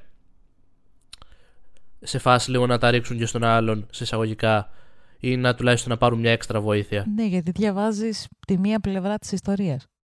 Ναι, στο διαχώριο σου λέω πάλι σου είπα μου φαίνεται. Ναι, οκ. Δεν σου είπα εντελώς, σου είπα ότι μου φαίνεται έτσι Οκ. και καταλήγω προς τα εκεί. Τρίτο κομμάτι το οποίο πάλι είναι και αυτό κάπως μισό-μισό αλλά καταλήγω προς τη μία πλευρά είναι γιατί σου λέω ότι κάνω συνε, συνε, συνεχώ, πολλά πάρτι ξέρω εγώ Δεν λέει- που υπάρχει σταματάς και τα λοιπά. Να κάνεις πάρτι. Ο- εννοείται δεν έχουμε θέμα σε αυτό προφανώς και εγώ κάνω και όλοι κάνουμε. Το θέμα είναι ότι προσπαθείς λίγο να σεβαστείς και τον άλλον το γείτονά σου με την έννοια ότι αν κάνεις συνέχεια όλη την ώρα φασάρια το ένα το άλλο εντάξει κατάλαβε λίγο και τη μεριά του άλλου ότι μπορεί λίγο να μην Ναι, θέλει αλλά κάποια τέτοια πράγματα προσπαθείς να βρεις μια ξέρεις- ισορροπία εκεί Ξέρεις που διαφωνώ σε όλο αυτό. Είναι στο ότι σε ό,τι έχουμε ακούσει αυτή την ιστορία, σε ό,τι έχουμε διαβάσει την ιστορία και keep in mind ότι όλοι όταν γράφουν μια ιστορία στο Reddit τη γράφουν με τον καλύτερο δυνατό τρόπο για τον εαυτό τους. Πάντα. Δηλαδή για να φαίνονται αυτοί όσο πιο καλοί γίνεται. Εμ, σε ό,τι έχουμε ακούσει μέχρι τώρα, δεν έχω δει προσπάθησα να το συζητήσω μαζί τους να το δούμε. Έχω δει, θα καλέσω την αστυνομία. Κάλεσα την αστυνομία. Θα καλέσω την αστυνομία για το σκύλο σου. Έχω καλέσει την αστυνομία για τα πάρτι τους. Θα καλέσω την αστυνομία για το πακέτο. Κάλεσα την αστυνομία για το πακέτο. Δεν υπάρχει συζήτηση. Υπάρχει αστυνομία. Με τη μία. Το οποίο είναι escalation χωρίς λόγο. Ε, Νομίζω. Δεν ξέρω, εμένα μου βγάζει άλλο. Ότι έχει φτάσει στο σημείο ότι έχουν γίνει πολλαπλά περιστατικά. Γι' αυτό και πάει σε αυτό το μέτρο της αστυνομίας. Που με αυτή τη λογική, ναι, οκ, δεν καλούμε από εδώ και πέρα για πάντα την αστυνομία. Με ό,τι συμβαίνει, παίρνουν την αστυνομία. Έκανες αυτό, παίρνουν την αστυνομία. Π.χ. στο τελευταίο περιστατικό της έδειξε το voucher. Εκεί έχει μια λογική ε, με την έννοια ότι τι- υπάρχουν τέτοια περιστατικά. Εντάξει, μπαίνει τώρα ο άλλος στην ιδιοκτησία σου. Ανεξαρτήτως αν θέλει να πάρει κάτι το οποίο είναι δικό του οτιδήποτε, εκεί μπορεί να σου το πει ο άλλος, όντως. Ξέρεις κάτι, την ιδιοκτησία μου φύγε. Και πάλι μου φαίνεται overkill να καλέσει την αστυνομία. Είναι overkill, αλλά μπορεί να σου το πει όμως αυτό το κομμάτι. Ε, Καλό ή κακό υπάρχει όντως αυτό το, Ναι, το- το αλλά- ζήτημα. Και μην κοιτάς εδώ στην Ελλάδα που είμαστε. στα- στα- Αυτό που θέσω έτσι στα αρχή. Όχι, δεν, δεν Εδώ είμαστε μπαίνουμε στα- έτσι και δεν μας ενδιαφέρει, δεν θα μας πει κανείς τίποτα. Δεν θα Καλά, πω εγώ πέρα από κάτι αυτό, στον άλλον. Εδώ, ε, πάλι, Έχουμε μια άλλη νοοτροπία. πάλι καλά δεν έχουμε αυτό το άθλιο σύστημα με τα πακέτα να τα αφήνουν στο, στο δρόμο, συνήθως τα φέρνουν σπίτι. Ε, κοίταξε, ακόμη και αυτό να υπήρχε, πιστεύω ότι εντάξει είναι η νοοτροπία μας σαν Ελλάδα ότι είμαστε λίγο πιο, πιο χαλαροί. Να το θέσω. Α το θέσουμε πιο χαλαροί. Στην Αμερική, νομίζω την Αμερική τώρα δεν ξέρω, αλλά Αμερική πρέπει να είναι, ναι. τέτοιο στυλ που είναι τέτοιο, υπάρχει πολύ αυτή η νοοτροπία. Ξαναλέω, ανεξαρτήτως αν είναι δικό σου αυτό το πακέτο και όντως θες να πας το πάρεις, κάλεσε άλλο μπορείς να σου το πει εύκολα. Μπορείς να σου πει «Ξέρεις κάτι, στην ιδιοκτησία μου φύγε. Και αν δεν το κάνεις, ναι, καλεί- καλούν την αστυνομία. Και πατάνε Μμμ. πάνω σε αυτό. Δεν σου λέω ότι είναι σωστό, αλλά το κάνεις. Εντάξει, ναι, απλά μου φαίνεται escalation χωρίς λόγο. Δηλαδή, θεωρώ, δεν θεωρώ... Είναι escalation. Δεν, το, δεν, το, δεν αντιλέγω σε αυτό το κομμάτι. Κάνω ένα γενικό verdict λίγο με τα πολλαπλά περιστατικά. Με αυτή την έννοια τους θέτω αρχίδα μου την, ε, την οικογένεια. Εγώ σαν, σαν τούκος προσωπικά, αν μου τυχαίνουν αυτά τα περιστατικά, θα ήμουν πολύ πιο χαλαρός. Mm. Θα, θα βρει καμιά μέση λύση για τους δυο μας να είμαστε και δύο ικανοποιημένοι. Δεν θα έφτανα π.χ. ένα καλό αστυνομία. Mm. Εκτός αν όντως ήταν κάτι το οποίο ήταν πολύ. συνε- συνεχιζόταν, συνε- το κάναν συνέχεια. Υπήρχε κάτι πολύ, πολύ, πολύ σοβαρό, για- που εγώ θεωρώ σοβαρό. Mm. Που εκεί ναι, μπορεί και να φτάσει στο σημείο όντως να καλέσει την αστυνομία ή να το πάμε κάπως αλλιώς. Αλλά αυτό σαν στράτος το λέω, σαν τούκος. Τώρα, σου ξαναλέω, γενικότερο verdict που έβγαλα εγώ από αυτήν την ιστορία, με δεδομένο ότι υπήρχαν πολλά περιστατικά, δεν υπήρχε μόνο ένα, με αυτή την έννοια εγώ τους θεωρώ Μμμ. λίγο αρχίδα μου. Εμένα μου βγάζει εντελώς αντίθετο vibe. Σήμερα είναι το επεισόδιο των διαφωνιών. Εντάξει, δεν μπορούμε να συμφωνούμε σε Ε, όλα. ναι, προφανώς. Εμένα μου βγάζει vibe ότι πιάσει από το cup of ambition. Δεν το κρατάς σωστά, δεν φαίνεται στην κάμερα. Φάνηκε τώρα. Ε, εμένα μου βγάζει το vibe ότι η τύπησα είναι η κακή γειτόνισσα που έχει την αστυνομία σε speed dial. Στην ταχεία κλίση, ότι με το παραμικρό θα καλέσω την αστυνομία, θα καλέσω την αστυνομία, θα καλέσω την αστυνομία. Εμένα μου βγάζει αυτό. Είναι η αλήθεια. Με πάει full εκεί. Ε, από ό,τι είδα και στο Reddit, τα σχόλια είναι σε αυτό το βελνικές. Την έχουν ψηφίσει αρχίδα μου γενικά. Και είναι σε φάση ότι είσαι κακός γείτονας. Υπάρχει escalation χωρίς λόγο. Οκ, καταλαβαίνω αυτό με το φράχτη. Είχες δίκιο. Θα μπορούσες να πληρώσεις ένα μέρος. τα... Υπάρχουν και άλλα σχόλια, αλλά σου λέω ότι τη γενικότερη διάθεση. Ότι θα, μπο- θα μπορούσες να πληρώσεις ένα μέρος για το δέντρο, αλλά εντάξει, δεν ήσουν και υποχρεωμένοι απαραίτητα, αλλά πολλή αστυνομία χωρίς λόγο κτλ. Ε, εμένα μου βγάζει αυτό είναι η αλήθεια. Ότι αστυνομία, αστυνομία, αστυνομία με, τη- με το παραμικρό. Και λίγο. μ, Με, δηλαδή, αν δεν υπήρχε αυτή, αυτό το, αυτή η κλιμάκωση, να πούμε και την ελληνική λέξη για το escalation μου ήρθε. Αν δεν υπήρχε αυτή η κλιμάκωση στο κατευθείαν μπάτσι, ίσως να το βλέπα αλλιώς. Γιατί όντως το να ανεβαίνει κάποιος στην αυλή σου, να μπαίνει κάποιος στο σπίτι σου είναι περίεργο. Α, αν δεν υπήρχε αυτή η κλιμάκωση κατευθείαν στο αστυνομία, ίσως να το βλέπα αλλιώς. Αλλά ε, να καλέσει την αστυνομία ενώ άλλος σου έχει δείξει το voucher, σου έχει δείξει ότι το πακέτο είναι όντως δικό του. Ε, overkill. Ε, το μάμισες και ψόφισε. ναι, απλά εκεί όντως σου ξαναλέω ότι μπορεί να πατήσει όμως ο άλλος. Το ότι Γιατί είναι μπορεί να το διαφορετική κάνεις δεν νοοτροπία, σημαίνει ότι είναι διαφορετική OK. νομοθεσία. Το ότι μπορείς να το κάνεις δεν σημαίνει ότι είναι OK.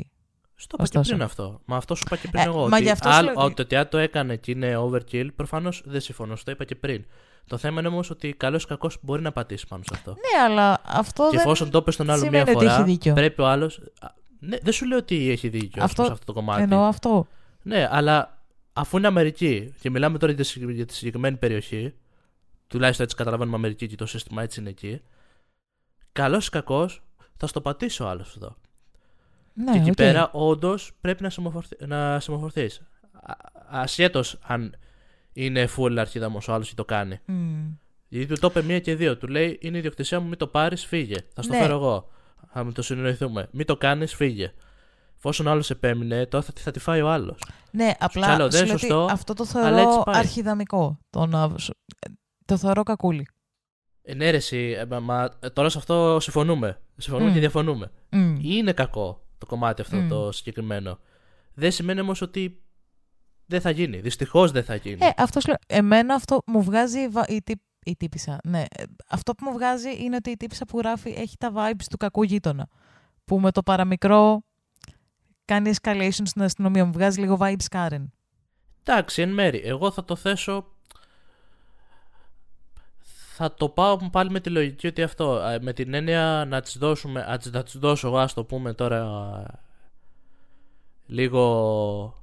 Doubt ότι του στείλω ότι μπορεί να γίνουν πολλά περιστατικά και να οδηγήθηκε εκεί. Εντάξει, μόνο, μόνο είναι με οκ. αυτή την έννοια. Η αλήθεια είναι ότι όντως, σαν ιστορία είναι πιο grey, είχα καιρό να το πω. Είναι grey ιστορία γιατί όντως. παρόλο που το ότι υπάρχει πολύ escalation χωρίς λόγο, δεν ξέρεις και τι έχει γίνει γενικά. Ε, ρε παιδάκι μου, το να σε ενοχλούν π.χ. τα πάρτι που κάνουν οι γείτονες, απόλυτα λογικό. Για να το θέσω λίγο πιο. Μπορείς ωστόσο να πιο κάνεις μια τέτοιο για συζήτηση μένα. πριν καλέσεις την αστυνομία. Ας, θα, τους, έλα- θα το αλλάξω. Θα τους πω ότι τη φάση ότι είναι αρχιδαμάκια και οι δύο. Μμ. Δηλαδή, Και στι δύο περιπτώσεις. το αναγκάστηκα να καλέσω την αστυνομία δεν το καταλαβαίνω σαν λογική. Δεν, δεν σε ανάγκασε κανείς. Κάλεσες την αστυνομία. Ε, μ, θα μπορούσε να... Θα μπορούσε Αυτό να... μπορεί να το γράψεις ε, στο λόγο έτσι ότι αναγκάστηκα. θα μπορούσε να, να κάνει μια συζήτηση, θα μπορούσε να, να είναι κάτι τέτοιο. Εμ, αυτό εκεί είναι που δεν με πείθει ότι είναι το θύμα της υπόθεσης μόνο αυτή. Ναι, μπορείς να πεις ότι είναι και οι δύο, και από τις δύο πλευρές είναι τόξικο όλο αυτό που συμβαίνει. Αυτό. Και θα πατήσω ξανά πάλι στο κομμάτι αυτό ότι είσαι σε μια περιοχή που καλός ή κακός, για μένα κακός, Μμμ. ε, έχουν την οτροπία ότι ό,τι γίνεται καλό την αστυνομία. Έχουν μια τέτοια, ένα Ω, τέτοιο δεν vibe. είναι όλη η γενικότερα Αμερική, στην έτσι. Εντάξει, μην βγάζουμε όλους τους Αμερικάνους με μαλάκες. Δεν το θέτω με όλους. Σαν οτροπία. Ε, είμαι σίγουρο- υπάρχει ένα μεγάλο ποσοστό σε αυτό. είναι καρενονεοτροπία. Δηλαδή, ακόμα και στην Ε, Αμερική δεν αυτό είναι ότι είναι θεωρείται σωστό. κάρεν. Είναι, είναι μαλακία να γίνεται Ναι. αυτό προφανώς. Αλλά έχουν λίγο αυτή την οτροπία ότι έκανες αυτό, ξέρω εγώ, πάτησες εκεί στη διοκτησία μου, έκανες εκείνο, παίρνουν αστυνομία. Για ψηλό πείδημα, Κάρεν. αλλά θα το κάνουν. Είναι αυτό, ωστόσο. Δεν είναι φυσιολογικός άνθρωπος αυτό. Αυτό είναι Κάρεν. Και Ντάρεν. Ναι, ρε, εσύ, αυτό λέμε τώρα. Σου λέω ότι. Α, μην κολλάς το γεγονός. Σου λέω ότι δεν είναι, δεν είναι σωστό προφανώς. Απλά το έχουν υιοθετήσει λίγο. Θέλω να σου πω ότι. Δηλαδή, εγώ μπορώ να πατήσω, να πατήσω σε κυριολεξία ε, εκατοστά στο κήπο σου και να είναι ο άλλος ε, τέτοιο μου πει γιατί πατά, φύγε. Ναι, δεν είναι ωστόσο οι normal άνθρωποι αυτό. Είναι οι Κάρεν και οι Ντάρεν. Είναι οι περίεργοι άνθρωποι αυτό. Δεν είναι και εκεί τόσο Εντάξει, normal για, αυτ- πια για αυτό. αυτούς είναι το normal. Όχι τόσο. Γιατί ε, υπάρχει αυτή η νοοτροπία. Αυτό ισχύει. Δεν, όχι, δεν, δεν είναι τόσο τέτοιο. Αν ήταν τόσο προφανής αυτή η νοοτροπία, δεν θα βλέπεις τέτοιες ιστορίες που την κράζουν αυτή τη νοοτροπία. Που υπάρχουν. Εντάξει, έχω άλλη υπεποίθηση πάνω στο κομμάτι. Πιστεύω ότι στραμμένη και εσύ αυτή λίγο η νοοτροπία. Γι' αυτό και μπορώ να πατήσω άλλος στο Anyway, κομμάτι εκείνο. Για μένα η τύψη είναι λίγο Κάρεν. Οι γείτονες προφανώς και επειδή είναι Κάρεν δεν τις φέρονται καλά. Δεν σου λέω ότι φέρονται καλά. Και οι δύο πλευρές είναι μάλλον λίγο το, toxic στην όλη, φα- στην όλη φασούλα. Δεν νομ- Εντάξει, Έχουν και δύο λάθη. Ναι. Και απλά ίσως οδηγούνται με τα λάθη που κάνουν ένας προς τον άλλο, οδηγούνται και Ναι. σε αυτό που λες overkill καταστάσεις. Μμ. Απλά το θεωρώ και όντως πατάω πάνω σε αυτό ότι υπάρχει μια τέτοια νοοτροπία. Δηλαδή, ε, σου ξαναλέω αυτό το κομμάτι είναι πολύ. Έχει, ε, έχει παιχτεί πολλές φορές αυτό το σκηνικό. Είναι ανάλογα. Με τα πακέτα ειδικά και τέτοια που Με κάνουν. τα πακέτα υπάρχει γιατί βουτάνε πακέτα για πλάκα γιατί έχουν αυτό το πολύ ηλίθιο σύστημα που δεν θα το καταλάβω ποτέ. Ποιος, να αφήνεις πακέτα στο, στην αυλή. Τι, τι γελιότητα είναι αυτή. Προφανώς και θα στα κλέψουν. Τι ηλικιότητα είναι αυτή. Γουλίτσα. Και πάμε στο τελευταίο story για να διαφωνήσουμε άλλη μια φορά. Σήμερα είναι η ημέρα των διαφωνιών. Δεν ξέρω γιατί το πάμε αυτό. Εμ, και πάμε στο τελευταίο story που μου αρέσει πάρα πολύ και αν την αφο- διαφωνήσουμε και σε αυτό η αλήθεια είναι ότι θα απογοητευτώ. Άρα θες να συμφωνούμε σε όλα. Όχι, σε αυτό το story, Για να απογοητευτείς. θα σου πω, θα σου πω, σε αυτό το story, αν διαφωνήσουμε, κάτι πάει πάρα πολύ λάθος. Δηλαδή, είναι πολύ ξεκάθαρο. Δεν πάει ρε, με αυτό. Είσαι πολύ απόλυτη. Θα το ακούσουμε το story και θα δούμε. Θα εκφράσουμε τις απόψεις μας ο καθένας. Χριστέ μου. Όχι, θεωρώ ότι θα καταλάβεις τι εννοώ. Αν ακούσουμε το story, θεωρώ ότι θα καταλάβεις απόλυτα τι εννοώ. Είναι πολύ ξεκάθαρο. Είμαι αρχίδαμος που κάλεσα την αστυνομία στη γειτόνισά μου που μου χαράκωσε το αμάξι λόγω των βιβλίων που γράφω. Είμαι γυναίκα στις αρχές των 30 και ζω μόνη μου. Τι, με κοίταξε περίεργα. Πάλι άκουσα το κλασικό είμαι τόσο χρονών και ζω μόνη μου στο σπίτι. Συνεχίζεται αυτό δηλαδή το. ναι, αλλά concept. είμαι 30. Εντάξει και; Έχω αλλάξει δεκαετία. παραμένει το ίδιο Η concept. προηγούμενη δεκαετία κόβε- κόντευε τα 40 και αυτή είναι στις αρχές τα 30. 31, 32. Έλα, τώρα δεν είναι το ίδιο. Παραμένει το ίδιο concept. Δεν είναι το ίδιο. Επίσης λέω για γείτονες. Τι περίμενες να πω σήμερα, ειδικά; Σπίτια. Καλά, μου πεις η άλλη το κληρονόμησε πριν. Α, Θεέ μου. Είμαι γυναίκα στις αρχές των 30 και ζω μόνη μου. Βγάζω το ψωμί μου γράφοντας και αυτοεκδίδοντα μυθιστορήματα για ενήλικες. Και όταν λέω για ενήλικες, εννοώ πραγματικά για ενήλικες. Με την πλειονότητα της πλοκής. να είναι hot. Συγγνώμη γι' αυτό. Συνήθως δεν λέω στον περίγυρό μου τι γράφω. Ενώ λέω ότι είμαι συγγραφέας, ψευδόνυμο και το αφήνω εκεί. Δεν το κρύβω ακριβώς, απλά δεν το διατυμπανίζω κιόλας. Οι κοντινοί μου άνθρωποι γνωρίζουν το επάγγελμά μου, ωστόσο. Όπως προείπα, μένω μόνη μου στην περι... και στην περιοχή μου λίγο πολύ οι γειτονές μου είναι είτε νέες οικογένειες είτε συνταξιούχοι. Η διπλανή μου είναι ένα νεαρό ζευγάρι. Έχουμε καλές σχέσεις γενικά, αλλά σε καμία περίπτωση δεν θα μας έλεγες φίλους. Τον τελευταίο καιρό, ο σύζυγος, ας τον πούμε Ρότζερ, έγινε πολύ φιλικός μαζί μου, κάτι που προσπάθησα γενικά να αγνοήσω, το οποίο ωστόσο δεν ήταν εύκολο, γιατί ώρες-ώρες φέρεται σαν να προσπαθεί να φλερτάρει μαζί μου, επομένως πλέον απλά τον αποφεύγω.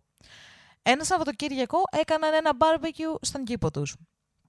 Σε κάποια φάση εγώ έβγαλα τα σκουπίδια για να θα πάω στον κάδο μου και είδα το Ρότζερ με έναν φίλο του, με χαιρέτησε και άρχισε να ψιθυρίζει κάτι στο αυτί του φίλου του, κοιτώντα με επίμονα, το οποίο ήταν ιδιαίτερα creepy. Καθώς ανέβαινα πάλι προς το σπίτι μου, είδα τη γυναίκα του Ρότζερ, ας την πούμε Ντάλια. Καθώς ανέβαινα πάλι στο σπίτι μου, είδα τη γυναίκα του Ρότζερ, ας την πούμε Ντάλια, να φεύγει από το σπίτι μαζί με τη φίλη της και με κοίταξαν με, με αηδία και ψιθύρισαν κάτι μεταξύ τους. Προφανώς μου φάνηκε περίεργο και γύρισα βιαστικά μέσα. Το επόμενο πρωί βρήκα μερικά θρησκευτικά φυλάδια τοποθετημένα στο γραμματοκιβώτικο μου. Τυπωμένα σε απλό α4 χαρτί εκτυπωτή και προειδο... τα οποία προειδοποιούσαν για τη, λαγνία, για τη λάγνα συμπεριφορά που, που θα με οδηγούσε στην κόλαση κτλ. Τα πέταξα προφανώς και συνέχισα τη μέρα μου. Ωστόσο, συνέχισα κάθε πρωί για αρκετές μέρες να βρίσκω παρόμοια φυλάδια στην πόρτα μου. Μιας και εργάζομαι από το σπίτι, αποφάσισα να δω ποιος αφήνει αυτά τα φυλάδια και προς έκπληξή μου ήταν η Ντάλια. Αποφάσισα να της μιλήσω και να της ζητήσω να σταματήσει να βάζει θρησκευτικά φυλάδια στην πόρτα μου. Παρόλο που ήμουν πολύ ευγενική μαζί της, δεν το πήρε και πάρα πολύ καλά. Μου είπε ότι έπρεπε να ξανασκεφτώ τις επιλογές μου, γιατί αυτά που γράφω είναι αειδιαστικά δεν είναι γενικά, είναι πολύ βανίλα για το είδος. Είπε επίσης ότι βρήκε τον άντρα της να διαβάζει ένα από τα βιβλία μου το βράδυ και μπορείτε να φανταστείτε τι έκανε. Συνέχιζε, συνέχισε για το πώς θα καώ στην κόλαση, πώς δεν έχω ήθος και τα λοιπά και τα λοιπά. Τη ζήτησα να μείνει μακριά μου και να το συζητήσει αυτό με τον άντρα της. Της έκλεισα, και της έκλεισα την πόρτα στα μούτρα. Δεν ξέρω ποιος, αλλά κάποιος δυστυχώς του τους αποκάλυψε το επάγγελμά μου. Μία μέρα αργότερα βρήκα τη λέξη τσούρα ζωγραφισμένη στην πόρτα μου. Λίγες μέρες αργότερα την έπιασα να χαρακώνει το αυτοκίνητό μου και είχε σχεδόν τελειώσει με τη λέξη πο. Τηλεφώνησα λοιπόν στην αστυνομία και πλέον είναι στα δικαστήρια για το χαράκωμα του αυτοκινήτου μου. Έβαλα κάμερες μετά τη φάση με το τσούρα, επομένως υπάρχουν αποδείξεις για την πράξη της. Μίλησα με την οικογένεια για το...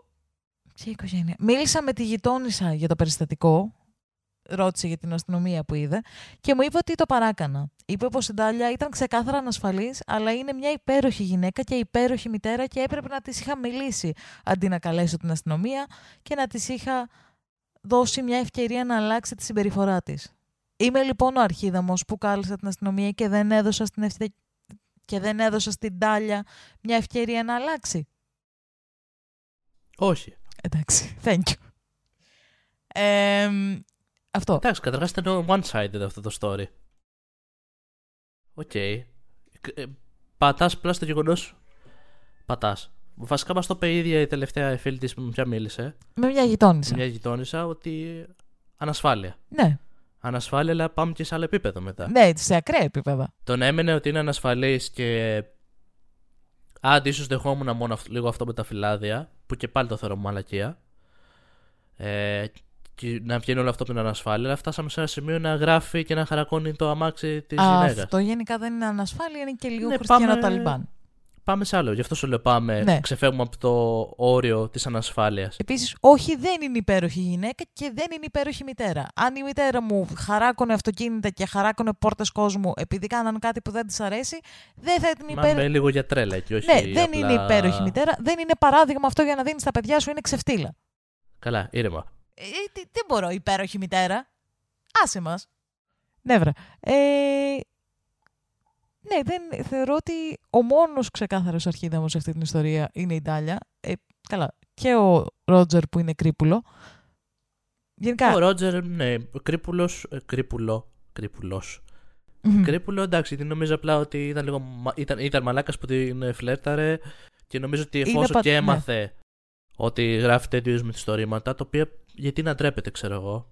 Και Ναι, αυτή. εντάξει, Αυτές τις αποφεύγεις. δικές ανασφάλειες. Όχι, νομίζω ότι δεν είναι ότι ντρέπεται, είναι ότι δεν. Εντάξει, σε- επικρατεί νομίζω ένα ταμπού γενικότερα και Ναι, ναι, είναι γράφει θέμα ότι- μυθιστορήματα για ενήλικες και. Ναι. Οκ, και. όσο ok και να είσαι εσύ με τη δουλειά σου, όταν ζεις σε ένα τέτοιο περιβάλλον π.χ. που ξέρεις ότι θα σε κοιτάνε μισό μάτι και θα σου λένε γιατί και τι είναι Εντάξει, αυτό. υπάρχει αυτή η προκατάληψη Ε, δυστυχώς, ναι. Είναι πιο εύκολο να πεις Είμαι συγγραφέας. Δεν έχει σημασία τι γράφει. Είμαι συγγραφέας, γράφω με ψευδόνυμο και να το αφήσεις εκεί. Είναι πολύ πιο εύκολο από το να πρέπει να εξηγήσεις τον κάθε άνθρωπο ότι δεν υπάρχει λόγος να τους εξηγήσεις, δεν τους αφορά. Προφανώς, προφανώς. Εντάξει, ζεις σε μια εποχή η οποία είναι full προκατάληψη και full ε, κατακριτέα με το τι κάνεις, ειδικά αν δεν είναι σύμφωνοι σε αυτό. Επικρατική, όχι κατακρατέα. Επικριτική, συγγνώμη. Αυτό σε πείραξε. Ναι, όχι Ναι. ναι. κάνεις έτσι έτσι μόνη σου. Άλλο αυτό. Ε, από εκεί και πέρα, εντάξει, νομίζω ότι ξεκάθαρα αρχίδαμε τη υπόθεση είναι το ζευγάρι. Ναι. Πολύ περισσότερο προφανώς η, η Ντάλια. Μμ. Εδώ, ας πούμε, θεωρώ ότι έπρεπε να καλέσει την αστυνομία. Εδώ δεν είναι escalation. Όταν ο άλλος σου χαρακώνει το σπίτι, ενώ του έχεις μιλήσει και του έχεις πει ότι δεν με αφορά το συγκεκριμένο θέμα που σου συμβαίνει, μίλα με τον άντρα σου, δεν με αφορούν τα φυλάδια που μου φέρνεις. Ναι, όχι, εδώ εντάξει. Προφανώς, Εδώ είναι ξεκάθαρα στην ε, Δηλαδή, χαραγώνει της το- έδωσε μια Και δεν ευκαιρία, ξέρει της τι μπορεί να μίλησε. κάνει. Ναι, Εν γέννη, έτσι. Γιατί δεν είναι χαρακώνει το αμάξι, δεν είναι πέρα κάτι. από αυτό. Και της πάει έδωσε λάθος. μια ευκαιρία το ότι της μίλησε και της είπε ότι δεν με ενδιαφέρουν αυτά τα φυλάδια, είναι κάτι που πρέπει να δεις με τον άντρα σου. Για μένα αυτό της έδωσε μια ευκαιρία. Δεν μπορείς κάθε φορά που ένας τρελός στη γειτονιά σου κάνει κάτι παράλογο να το συζητάς. Γιατί εδώ μιλάμε για κάτι όντως παράλογο. Δηλαδή και τα φυλάδια για μένα είναι παράλογο. Ακριβώς αυτό. Δεν, νομι- σε αυτό δεν διαφωνώ. Δηλαδή Γι' το αυτό ότι σου λέω- προέρχεται από το γεγονός ότι αυτή νιώθει ανασφάλεια, η οποία επεκτείνεται και παραπάνω και φτάνει στο γεγονός να χαρακώσει το αμάξι της, ε, επειδή φοβάται για την ίδια, Μμμ. δεν τα πιστεύει αυτά, έχει θέματα με τον άντρα της που μπορεί να έχει Που- δει ότι τη φλερτάρει κιόλας. Ας πούμε, είναι ξεκάθαρο από το που, προ, από που προέρχονται οι ανασφάλειές της όταν είσαι με έναν σκουλίκι άνθρωπο που φλερτάρει ξεδιάντροπα τη γειτόνισά σου είναι όντως άσχημο. Ενώ είσαι σε σχέση, ενώ είσαι παντρεμένος, είναι όντως άσχημο. Αλλά δεν φταίει η γειτόνισσα γι' αυτό.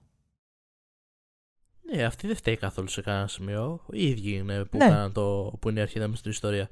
Και προφανώς καλά έκανε και κάλεσε την αστυνομία Ναι. για να λήξει το ζήτημα. Γιατί ξαναλέω, ε, ασφάλεια, Μμ. χαράκομα, να το θέσουμε και σε βήματα, ποιος Μμμ. ξέρει μετά τι άλλο μπορεί να κάνει με αυτή τη λογική. Ναι, Εντάξει, δηλαδή ε, μπορεί- μπορεί να πάει και σε υπάρχει ακόμη πιο escalation, ακραίο υπάρχει, κομμάτι. Υπάρχει κλιμάκωση επικίνδυνη. Το πάμε Ναι, πολύ όντως. φουλ ακραίο, αλλά. Όχι, ο- ναι, εντάξει, είναι ποτέ δεν ξέρεις τι μπορεί να επικίνδυνο. κάνει Όταν- τώρα με μια περίπτωση. Όταν ένας άνθρωπος μπαίνει στην διαδικασία να, να χαλάσει κάτι που δεν του ανήκει, είναι μια βίαιη συμπεριφορά. Δεν έχει απαραίτητα, δεν είναι βίαιη πάνω σε έναν άνθρωπο, ωστόσο είναι μια επιβάλλει σε έναν άλλον κάτι. Είναι μια βίαιη συμπεριφορά το να πας να βάψεις τη λέξη τσούλα στον τοίχο κάποιου. Μ' αρέσει που πριν ήθελες να το πεις για να μας το κόψεις και τώρα το έχουμε φάει στη μάπα. Ναι. Όχι, θα βάλουμε 100 νιάου εδώ μέσα. Μπορούμε να πάρουμε αυτό σαν δείγμα για το κόψιμο. Θα βάλω τη Λίλιθ να κάνει κανένα νιάου όταν πεινάει και την χόρφη σου εκείνη τη στιγμή. Οκ. Μην την ταΐσεις σήμερα. δεν θα φας ε, κορίτσι μου γιατί πρέπει να κάνει Πρέπει να χωραφίσιο κάνεις τώρα. νιάου. Κάνε Και- και νιάου δεν θα για να κάνει. φας. Ε, το πιστεύω. Όχι αυτό το γατία το άκουσα να κάνει πρώτη φορά νιάου μετά από μήνες. Μμμ. Δηλαδή και στην αρχή που την είχα, παρόλο που πεινάει δεν έκανε νιάου. Αυτό να ξέρει. Γενικά οι γάτες στο νιάου δεν, μεταξύ τους δεν επικοινωνούν με νιάου. Επικοινωνούν ε, με άλλους τρόπους. Το νιάου το κάνουν για μας. Επίσης τα ζώα μαθαίνουν μέσα από μιμητισμό. Και αυτή δεν είχε μανούλα για να μιμηθεί να κάνει νιάου. Επομένως. Είχε εμένα που ούτε εγώ μιλάω. Είμαι σε φάση. «Μμ». αυτό. Μιλάω μόνο στο podcast. Μετά την επόμενη μέρα δεν ξαναμιλάω. Ισχύει. Είναι. «Μμμ». Σαν τον Κρέιτο. Είναι, ε, θα κάνουμε αυτό; Μμ. Αλλά ναι, ξεφύγαμε. anyway, Ε, OK, verdict αρχίδαμοι είναι το ζευγάρι. ναι, ξεκάθαρα. Επίσης, αναρωτιέμαι, θα ήθελα να διαβάσω τι γράφει αυτή η τύψα. Μμ. Θα ήθελα να διαβάσω τι γράφει αυτή η τύψη. Τι βανίλα. Α, Να είναι spicy θέλουμε εδώ πέρα. spicy είναι. Απλά εννοεί ρε παιδάκι μου, φαντάζομαι όταν εννοεί βανίλα, εννοεί ότι είναι απλό σεξάκι. Δεν είναι σε φάση BDSM. ε, consensual, non-consensual. Δεν είναι τέλος πάντων, ε, δεν έχει κάποιο kink. Είναι απλά απλό σεξ. Πω, πω. Ε, Θα κάνω το κλασικό αστείο τώρα. Μαλακία.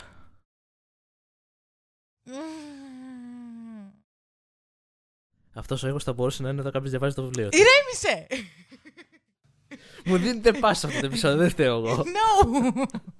Εν τω μεταξύ παίζει να κουφάνε με ανθρώπους με αυτό το ηρέμησε. Στη μίξη καλό θα ήταν να το ρίξουμε λίγο. πω πω. No. Και μετά από ένα επεισόδιο διαφωνιών, Μμμ. ε, ερωτικών καλεσμάτων, με το ηρέμησε. Με το ηρε... Εσένα όταν σου φωνάζουν ηρέμησε σου συμβαίνει κάτι ας πούμε. Δεν έχω παρατηρήσει κάτι για την ώρα. Α, γιατί το είπες ερωτικό κάλεσμα. Ε, ήχους και τέτοιους που έκανε και πριν, ναι. Πριν ένα κομμάτι για τις ανάγκες της ιστορίας το διάβασα έτσι. δεν Έτσι, είναι; έτσι το λέμε τώρα. Για τις ανάγκες της ιστορίας. Έπρεπε το να το λέμε κάνω τώρα. κατανοητό. Πού να βγει το επεισόδιο με τον Γιάννη που έχει μέσα. Ω Χριστέ μου. Θα το μάθετε κάπου στο 10ο-11ο επεισόδιο. Έχουμε Καμία ακόμα. αξιοπρέπεια κυρίες και κύριοι για μένα πλέον. What is αξιοπρέπεια; We don't know and we will never find out. But, in case we don't see you, Good afternoon good evening. and good night. Εδώ λες το γεια σας εσύ. Γεια σας. Ω, παλάγια. Παλάκια.